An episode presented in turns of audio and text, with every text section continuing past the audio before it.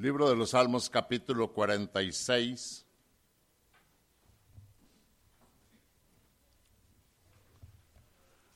En el capítulo 46 no vamos a estudiar todos los versículos. Cada quien puede leerlos, encontrar aprendizaje en su hogar, en su casa, analizar versículo por versículo y encontrar un buen aprendizaje. Aquí donde estudiamos no estamos analizando todo texto por texto, sino que vamos analizando parte solamente a grandes rasgos lo que es, la, lo que es el pasaje que estamos viendo en ese momento.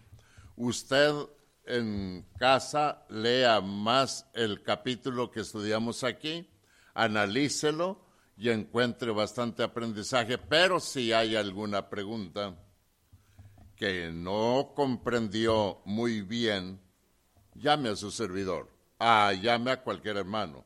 Están todos los hermanos listos para darle respuesta a cada una de todas sus preguntas.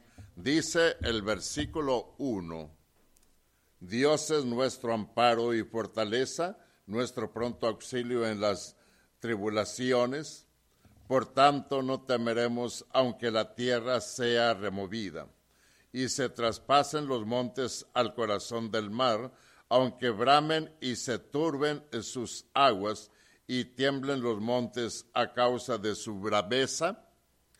Del río sus corrientes alegran la ciudad de Dios, el santuario de las moradas del Altísimo. Dios está en medio de ellas, no será conmovida.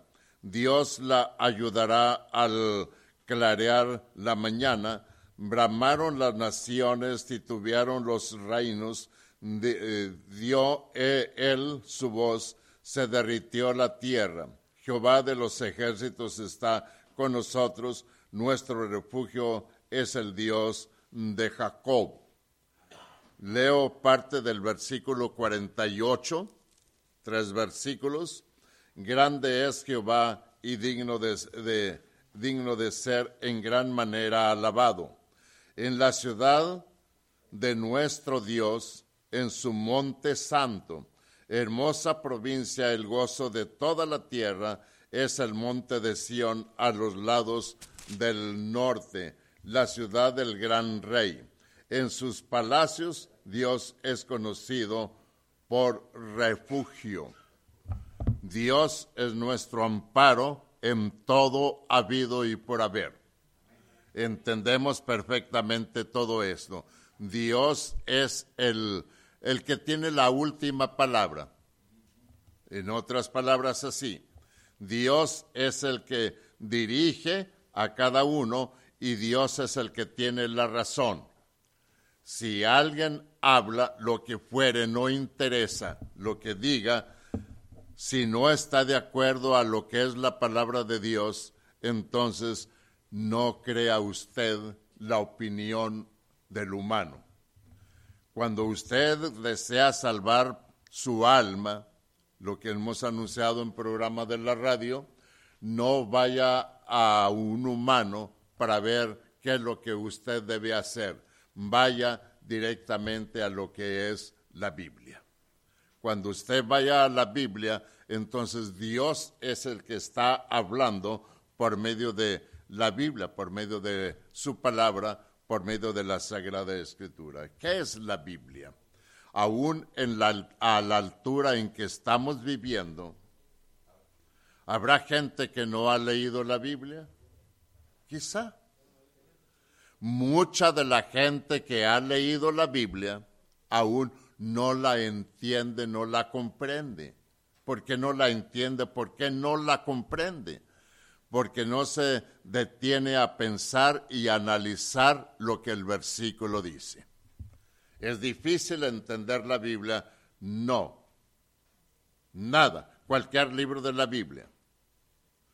Daniel, Ezequiel y Daniel dos libros poquito difíciles, y luego entonces entre el Apocalipsis. Si usted empezó a leer Apocalipsis capítulo 4, capítulo 7, empiece desde el capítulo 1. Y una recomendación, si usted va a estudiar Apocalipsis o dar una clase de Apocalipsis, cualquier capítulo, lea Ezequiel y Daniel. ¿Para qué? Para que entienda más el lenguaje de Apocalipsis. Aún si no ha leído Ezequiel y Daniel y entra en el Apocalipsis, empieza del capítulo 1 con el versículo 1. Y no hay ningún problema porque va a entenderlo. Pero léalo, no solamente al oído.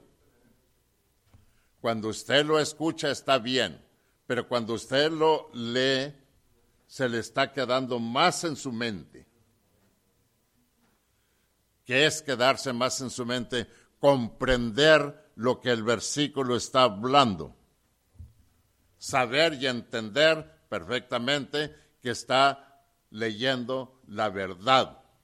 Verdad hay una, mentiras hay cantidad. Entonces, si una mentira no le convence, la otra le va a convencer. Pero verdad es una sola. Y la mentira está viva hasta que llega la verdad y la mata. Y déjele digo algo también. Si usted está con su fe en la mentira y llega a la verdad y mata a esa fe, porque mata a esa mentira, entonces usted queda, como dijo aquel, con respeto todo católico, queda en el limbo. ¿Qué es el limbo? Sin pena y sin gloria. uno, uno de los inventos sacados también. No existe el limbo, no existe el purgatorio, no existe nada de todo ello, pero lo que dice la idea quedó en el limbo sin pena y sin gloria. No es así, simplemente está sin Dios. Si no está en Dios, ¿dónde está? Fuera de Dios. Solamente dos caminos, solamente una fe. El camino que en Dios, el camino bien, es el que tiene la fe viva. En el camino que no es de la Biblia es el que tiene la fe, pero la fe que está muerta. La fe que está muerta. México. Cantidad de gente religiosa. Cantidad de gente religiosa.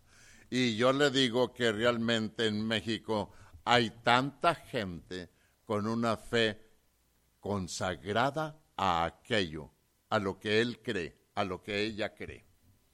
Todavía en este tiempo, México, México hace sacrificios, todavía en este tiempo. Tenemos familia que viene de, originarios de San Juan del Río Durango, donde nació Doroteo Arángula, ah, eh, Pancho Villa, más Arámbula, más conocido, bueno, en esos lugares remotos, si cabe decir remotos, allí hay Biblias ahora para estudiarla y para leerla. Difícil de entender la Biblia, no. El problema es que en la antigüedad la Biblia estuvo prohibida al oyente, a toda la gente. ¿Quién podía leer solamente la Biblia? Solamente el cura. El sacerdote podía leer la Biblia. Y estaba prohibida a tal grado que hubo un hombre llamado Juan Gus, a quien lo encontraron en su casa leyendo la Biblia. Créelo usted o no lo crea, analícelo, investiguelo y aquel hombre Juan Gus fue muerto con la Biblia en su pecho, leada la Biblia, y fue quemado. ¿Por qué? Por leer la Biblia. Hasta allá llegaba la brutalidad de, de los que estaban en contra que leyeran la Biblia. Ahora, ¿por qué estaba en contra de que leyera la Biblia? Porque siempre quería tenerlo con una venda en los ojos. Y ahora solamente aquel que no desea saber la verdad no va a encontrar la verdad, porque no se le ha quitado la venda de sus ojos. ¿Quién va a quitarle la venda? Usted, cuando se ponga a leer la Biblia. Usted sigue con la venda cuando cierra la Biblia o lee la Biblia y no hace lo que dice la Biblia. Hechos capítulo 2. Hechos capítulo 2. Versículos totalmente conocidos, versículos fácil de entenderlos, versículos que no tiene que buscar a alguien que le interprete. La Biblia no necesita un intérprete. La Biblia se interpreta a sí misma. No necesita un intérprete. Si necesitara un intérprete, bueno, ¿qué problemas tendríamos para que viniera a visitarnos el, intérprete y nos interpretara lo que dice la Biblia? ¿Qué es intérprete? Aquel que habla y el intérprete nos pone lo que en nuestro lenguaje, lo que aquel está diciendo, y aquí está el intérprete, el intermediario, y nos está diciendo lo que aquel dijo. Pero si la Biblia está en su propio idioma, en su propio lenguaje, ¿para qué quiere intérprete? ¿Para qué quiere intérprete? Yo me quedo pensando a veces, mi, respeto para eh, usted pase y diga todo lo que guste y, diga, eh, este es un pasaje que en hebreo, pero en español quiere decir esto. ¿Para qué nos lee en hebreo? Si puede leernos dos veces en español. ¿Qué gana usted con que yo le lea? Yo puedo anotar cómo se escribe y se habla el hebreo, el texto, aunque yo no lo entienda pero puedo leérselo. Pero ¿para qué si el versículo está en español? El versículo está en español. Hay mucha gente anglosajona que lee perfectamente bien el español. No lo habla. Una cosa es leerlo y otra cosa es hablarlo lo, esa persona toma la Biblia, lee pasajes de la Biblia, usted dice, esa persona que buen español habla, pero no habla español, solamente está leyéndolo. Quizá en español algunos pueden leer la Biblia en inglés, pero no hablan el inglés en su totalidad, pero pueden leerlo. Nosotros tenemos la Biblia en nuestro propio idioma en nuestro propio idioma. Y aquí vamos a leer parte del versículo 2 de Hechos capítulo 2. Y, si dijera, lo que no entienda, pregunte, pero todo está 100% entendible. Cuando llegó el día de Pentecostés, ¿qué dice el versículo? ¿Llegó la iglesia de Pentecostés? No, no, no es así. ¿Qué problemas hay? Porque muchos dicen, hermano, ¿no ha leído usted la Biblia? Digo, sí, señor, la he leído. Entonces lea Hechos capítulo 2, allí está la iglesia de Pentecostés. Digo, en serio, en serio, léalo usted. Bueno, vamos a leerlo juntos. ¿Qué te parece? Mira, dice, cuando llegó el día de Pentecostés, estaban todos unánimes juntos. ¿Ya vio? ¿Ya vio que la iglesia Pentecostés? Le dije, espérate. Cuando llegó qué? El día de Pentecostés, no la iglesia. Es diferente el día a la iglesia. Aquí en este país tenemos, ¿cuál es el día en este país de la independencia? el 4 de julio. Aquí en ese país la independencia es el 4 de julio. Y si llegara, cuando llegó el día de la independencia, no, no, no, habla de la independencia de un país. Y aquí, cuando llegó el día de Pentecostés, habla del día de Pentecostés, no iglesia Pentecostés. Preguntas que a veces es difícil explicarlas, quizá Mateo capítulo 16. Pero fácil de entenderla a su izquierda, a su izquierda, allí está Mateo capítulo 16. Eh, eh, perdón, Marcos capítulo 16, perdón, Marcos capítulo 16. Entonces, aquí está el problema por el cual muchos, muchos, muchos realmente no quieren entender lo que es la palabra del Todopoderoso. En Hechos, eh, en Marcos de capítulo 16, no entienden las personas todavía. Versículo 15. Y les dijo, ir por todo el mundo y predicar el Evangelio a toda criatura. El versículo 16, el que creyere y fuere bautizado será salvo, mas el que no creyere será condenado. Y estas señales seguirán a los que creen. En mi nombre echarán fuera demonios, hablarán nuevas lenguas. Tomarán en las manos serpientes y si bebieren cosa mortífera, no les hará daño. Sobre los enfermos pondrán sus manos y sanarán. ¿Cuántos creen que esta es palabra de Dios? Todos. Entonces esto lo va a tener cada uno de los cristianos que se bautizan. ¿Por qué no?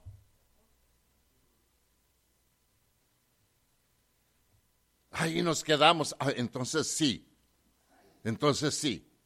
Entonces no. ¿Por qué no? ¿Por qué no? ¿O por qué sí?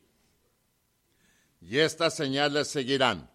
Versículo al pasito. Versículo 9 y 10. Estudio analizando lo que es la palabra de Dios. 9. Habiendo pues resucitado Jesús por la mañana, el primer día de la semana, apareció primeramente a María Magdalena, de quien había echado siete demonios. Y yendo ella, lo hizo saber a los que habían estado con él, que estaban tristes y llorando, los apóstoles. Once. Ellos, cuando oyeron que vivía y que había sido visto por ella, no lo creyeron. ¿Por qué son incrédulos? ¿No les dijo Cristo que al tercer día Él estaría con ellos? No lo creyeron. Versículo 12. Pero después apareció en otra, forma a, los, a dos de ellos que iban eh, de camino yendo al campo. Ellos fueron y lo hicieron saber a los otros y ni aún a ellos creyeron. ¿Dónde está la incredulidad aquí? En los apóstoles. Versículo 14. Finalmente se apareció a los once mismos. ¿Cuáles once? Los apóstoles.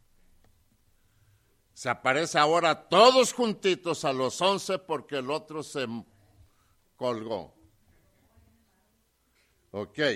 Finalmente desapareció a los once mismos, estando ellos sentados a la mesa, y le reprochó su incredulidad y dureza de corazón, porque no habían creído a los que le habían visto resucitado. ¿A quién le reprocha? A los apóstoles. Ahora sí entendamos el versículo 16, 17, leyendo el versículo 15. Y les dijo, y por todo el mundo y predicar el Evangelio a toda criatura. Lea el pasito el 16. El que creyere, del versículo 15, que se le predique el Evangelio, el que creyere. ¿En qué tiempo está la palabra creyere? Presente, pasado, futuro. ¿En qué tiempo? Pasado. Esto es lo que necesitamos entender. El que creyere, futuro, mañana, pasado mañana, el mes que viene, el año que viene, el que creyere y fuere bautizado, será salvo. Mas el que no creyere, será condenado. Ahora, y estas señales seguirán a los que creen. Ya no creyere. Cambia la palabra. Vayan, prediquen el Evangelio a toda criatura. El que creyere, de a los que les predican el Evangelio, a los que les predican el Evangelio, y fuere bautizado será salvo, mas el que no creyere será condenado. Y estas señales si cabe meter un poco la gramática con la Y y una disyuntiva que divide parte, parte de parte, en medio. Y estas señales seguirán, futuro, a los que creen, presente de indicativo activo, ya no futuro. Y estas señales seguirán a los que creen de ustedes otro versículo antes. Predique el Evangelio a toda criatura. El que creyere mañana pasado y fuere bautizado será salvo. Y estas señales seguirán mañana pasado a los que creen presente de indicativo activo. A los que creen de ustedes. Si hay un incrédulo, ni espere que siga con usted esto. Entonces, ¿qué es lo que iban a tener los apóstoles? Y estas señales seguirán a los que creen. En mi nombre echarán fuera demonios, hablarán nuevas lenguas, tomarán en las manos serpientes, y si bebieren cosa mortífera, no les hará daño. Sobre los enfermos pondrán sus manos y sanarán. Apóstoles tenían ese poder. Nadie más y tenían el poder de resucitar muertos, ¿sí o no? Amén. Sanar enfermos. Los apóstoles tenían ese poder, no los que se iban bautizando por medio de los apóstoles, ellos no. Ellos tenían el perdón de pecados, pero no tenían el poder de sanar a una persona. No tenían el poder, solamente los apóstoles. Y a los que ellos les ponían las manos o les transmitían ese poder. Muere el último a quien se le impuso las manos, transmitió ese poder. Muere el último de los apóstoles y se acaban los milagros. Ya no hay hombre que tenga ese poder que tenían los apóstoles. Y al último que le transmitieron el poder, murió, ya no hay nadie que tenga ese poder. Los cristianos ahora no tenemos ese poder. Ahora oramos, no le ponemos las manos al enfermo, o si usted quiere ponérselas, póngaselas, no tiene nada que ver si le pone las manos o no se las pone. Pero si se las pone, ¿para qué se las pone? Ah, es que los apóstoles se las ponían. Ellos los ponían para transmitir el poder. Ahora usted ore por el enfermo, pero no va a sanar porque usted dice levántate y anda. Dios es el que toma las decisiones cuando lo va a sanar, no usted ahora. No, no, alguien dice, todos tenemos ese poder, no Señor. Ese poder lo tuvieron los apóstoles. De lo contrario, cada uno de los que son bautizados tienen el poder de lenguas y poder de sabe cuánta cosa. No, Señor. Cristo no vino a eso.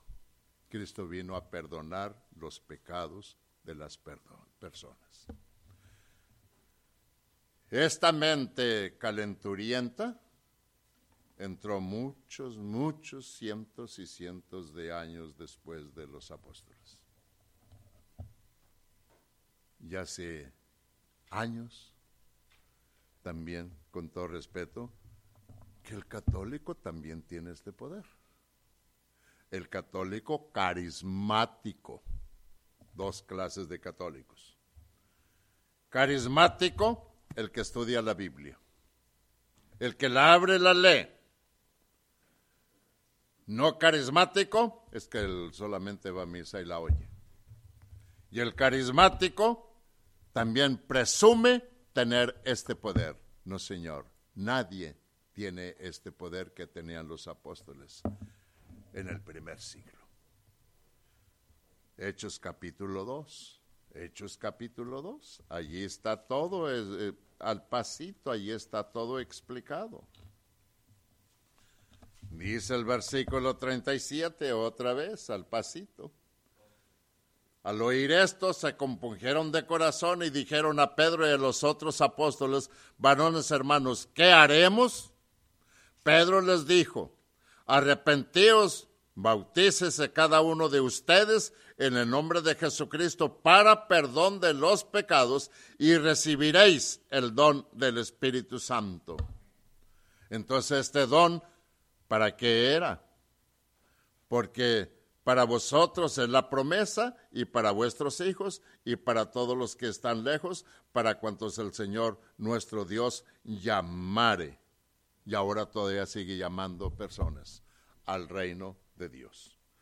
El perdón de los pecados, que es a lo que vino Cristo a impartir el perdón de pecados.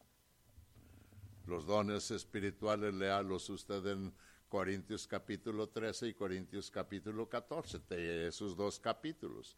Y allí va a encontrar cuánto tiempo duraron, porque las profecías y las lenguas eran en parte y esas van a cesar. ¿Cuándo cesaron? Cuando llegó, más cuando venga lo perfecto, lo que es en parte se acabará. ¿Qué es lo perfecto? la palabra de Dios. Lo único, lo para cosas y la palabra de Dios es la única perfecta en este mundo. Cuando llegó la Biblia, todo lo que es en parte se acabará, se terminará. Todo lo que es en parte se terminará, quedará en nada. Ya se cumplió, sí, ya se cumplió, ya se cumplió todo ello. Dice primera carta a los Corintios capítulo 13. Aquí, aquí siempre la iglesia de Cristo siempre va al texto para explicar. No solamente con la palabra de la persona. Y dice el versículo 8, el amor nunca deja de ser, el amor es eterno. Pero las profecías que dijo se acabarán. ¿Cuándo? Y cesarán las lenguas y la ciencia acabará. Nueve, porque en parte conocemos y en parte profetizamos. En parte les leemos el pergamino de Isaías lo que te han escrito y en parte profetizan lo que no está escrito todavía. Los apóstoles vivieron antes o después de Cristo.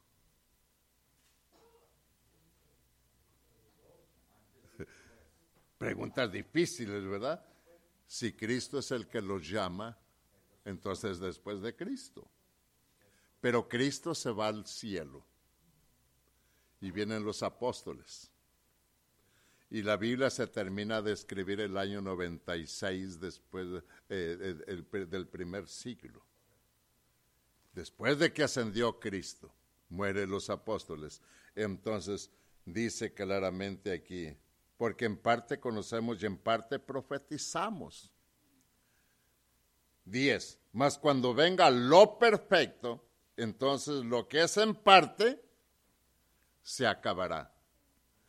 La Biblia es lo único que hay, lo perfecto, artículo neutro para cosas. Lo único que hay perfecto es la Biblia, la palabra de Dios. Y cuando llegó la Biblia, todo lo que es en parte terminó, porque ahora sí ya lo tenemos aquí escrito. Yo no tengo por qué decirle, Dios me, me reveló. No, Señor. Si yo le digo Dios me reveló, estoy saliéndome de la Biblia. Y quien diga que Dios le reveló, está fuera de la Biblia usted, el que dice. Porque a no saber más de lo que está escrito en la Biblia. Escudriñe la, la palabra de Dios. Escudriñe la palabra de Dios. E investigue la palabra de Dios. Porque a vosotros os parece que en ellas tenéis la vida eterna y ellas son las que dan, dan testimonio de mí. Entonces resta escudriñar la Biblia para saber si vamos a Dios o si no vamos a Dios. Un versículo que hemos estado leyendo, dos versículos. Lo estamos leyendo hasta en la radio. Primera Corintios 16, 1 y 2. ¿Por qué lo estamos leyendo tanto estos versículos? porque la gente necesita saber. Pero ¿acaso no sabe la gente? Bueno, aquí la, gente necesita entender perfectamente bien lo que dice la palabra de Dios. Perfectamente bien. En cuanto a la ofrenda, versículo 1 y versículo 2. Si no está claro este versículo, pidamos interpretación a Dios. Dios ya nos dio la interpretación aquí, porque está en la lengua en que hemos nacido. Y dice, en cuanto a la ofrenda para los santos, haced vosotros ustedes también de la manera que ordené en las congregaciones de Galacia en cuanto a la ofrenda para los santos, billete. Dice, cada primer día de la semana, cada uno de vosotros ponga parte algo según haya prosperado. Cito este versículo para decirle lo que dice la Biblia. ¿Cada cuándo debe ofrendar la persona? Lo mismo que dije el otro domingo. Cada primer día de la semana. Amén. ¿Cuánto? Según ha prosperado.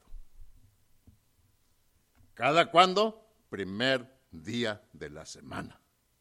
Nada más. No martes, no miércoles, no jueves, no viernes, no sábado. Solamente el domingo. Según ha prosperado. Este es el mandato de nuestro Padre Celestial. A veces, el hermano citó este versículo porque nos está hablando, no, no estoy hablándole de, de, eso, estoy diciéndole la clase como lo hacían el primer siglo, como lo hacían los cristianos del primer siglo, que no se malinterprete. Y la Biblia, la palabra de Dios, no necesita intérpretes para nada. Cada quien leyéndola va a entender perfectamente lo que dice la palabra, la Biblia, el libro de nuestro Padre Celestial. Y cuando hacemos, estamos haciendo lo que dice Mateo 7:21.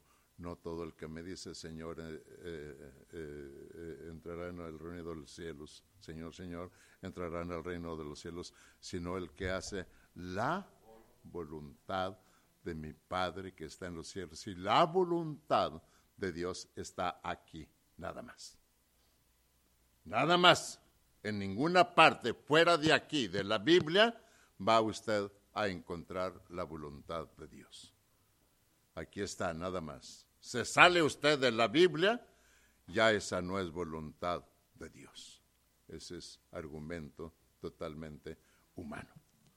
¿Quiere usted ser salvo? Obedezca la Biblia, nada más que la Biblia. Oiga la palabra, crea la palabra, arrepiéntase, confiese su fe en Cristo y sea bautizado para el perdón de los pecados y recibiréis el don del Espíritu Santo. ¿Difícil de entenderlo? No, Señor. Oiga la palabra, crea la palabra, arrepiéntase, confiese su fe en Cristo, sea bautizado y tiene perdón de sus pecados. ¿Quién le perdona? Solamente Dios. Y es parte del cuerpo de la iglesia, es parte del cuerpo de nuestro Señor Jesucristo. Que Dios le bendiga y tenemos un receso de unos minutitos y tenemos otra clase semejante a esta, primeramente Dios. Bendiciones.